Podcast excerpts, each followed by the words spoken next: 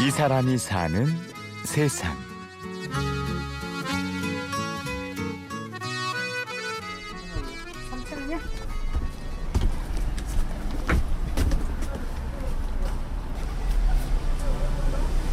주인이 바뀌었는가 봐요. 몇 년 만에 오셨네. 예. 아니, 친동생입니다. 아 그렇구나. 전북 군산의 한 구두방. 돌아가셨어요? 오랜만에 찾아온 손님이 주인이 바뀌었다고 얘기하는데요. 새 주인인 45살 박장배 씨는 원래 주인이었던 박성배 씨의 친동생입니다. 점심값을 아껴 가난한 이웃들을 도왔던 형 성배 씨. 마음씨 고운 그를 사람들은 기부천사라고 부르며 좋아했습니다. 남을 돕는다는 거, 돕는다는 거에 대해서 엄청난 자부심을 가지고 있었어요. 형이 그러니까 얼굴 상이 바뀌어 있더라고. 옛날에는 그냥 먹고 사는 거에 막 급급했는데 평생 한 것 중에 그 그게 자기가 최고로 잘했고 가장 행복했다라고 말을 하더라고요. 구두방에 붙박혀 있는 형과는 달리 장배 씨는 오랫동안 유목민처럼 생활했는데요. 형은 그런 동생이 안쓰럽고 걱정스러워서 곁에 두고 싶어 했었습니다. 내가 집안의 걱정거리였죠. 정착을 안 하고 있으니까 형이 그만 돌아다니고 한 군데 정착해라.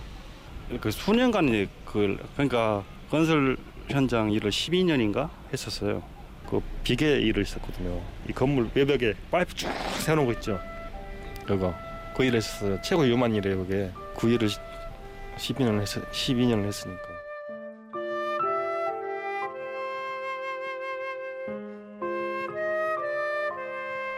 과연 나는 왜 살고 있는 걸까?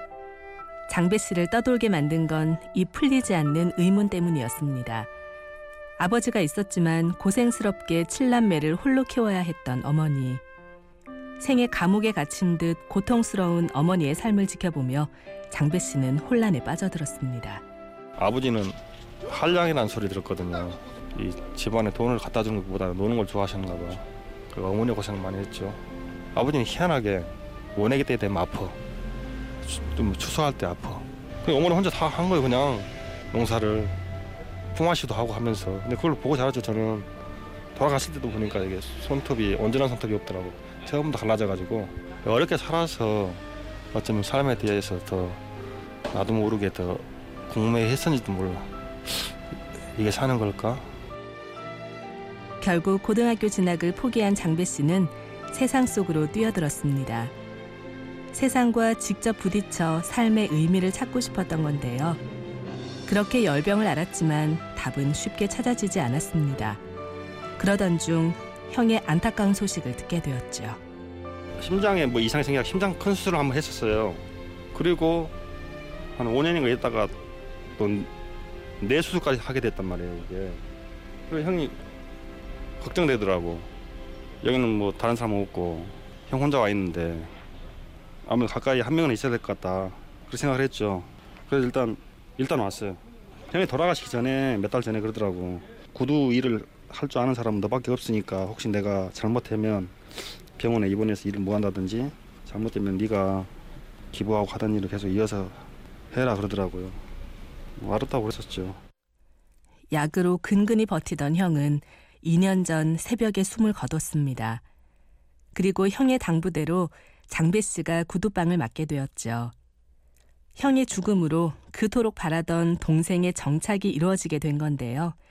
구두방을 맡은 후 장배 씨의 삶은 그리 순탄하지 않았습니다. 내가 딱 와서 이제 하게 되니까 그분들이 다 다 못 온다고 와서 이야기를 하대요. 오면은 형님 생각난다고. 그래갖고 진짜 안, 오더, 안 오더라고요.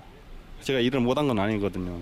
너무나 오래 오랫동안 이렇게 가깝게 지냈던 사람이 돌아가셔놓으니까 자리는 그 자리고 사람만 바뀌어 있으니까 이게 오면 늘 마음이 안, 좋, 안 좋았던 모양이에요. 네, 고맙습니다. 저거 운동하고 저거 저거죠. 네. 어, 예, 그거 다 됐어요. 앞에는 안 붙었어. 손님이 없으니 당장 생활이 어려웠지만 장배 씨는 형이 하던 기부만큼은 계속 이어갔습니다. 그렇게 2년. 이제는 단골들도 제법 생겼고 이 작은 구두방은 장배 씨에게 삶의 터전이 되어주고 있습니다. 하지만 여전히 구두방 곳곳에는 형의 흔적이 남아 있는데요. 이게 16년 전인가? 형한테 내가 이걸 복사를 해줬었거든요. 근데 나는 저거 저것을 형이 지금까지 가지고 있으리라 꿈도 생각 못 했었어요. 근데 저걸 가지고 있더라고. 지난 과거에 매달리지 말고 아직 오지 않은 미래를 기다리지 말라. 진실하고 굳세게 살아가는 것 그것이 하루하루를 살아가는 최선의 길이다.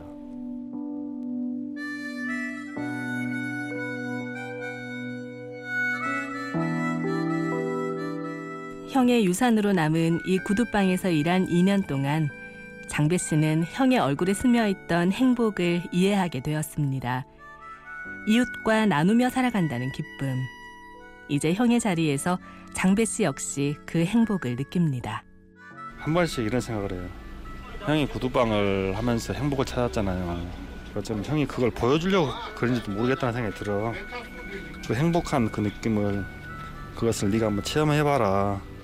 그게 아마 형이 나한테 전해주는 가장 큰 행복이라고 말할 수 있을 것 같아요.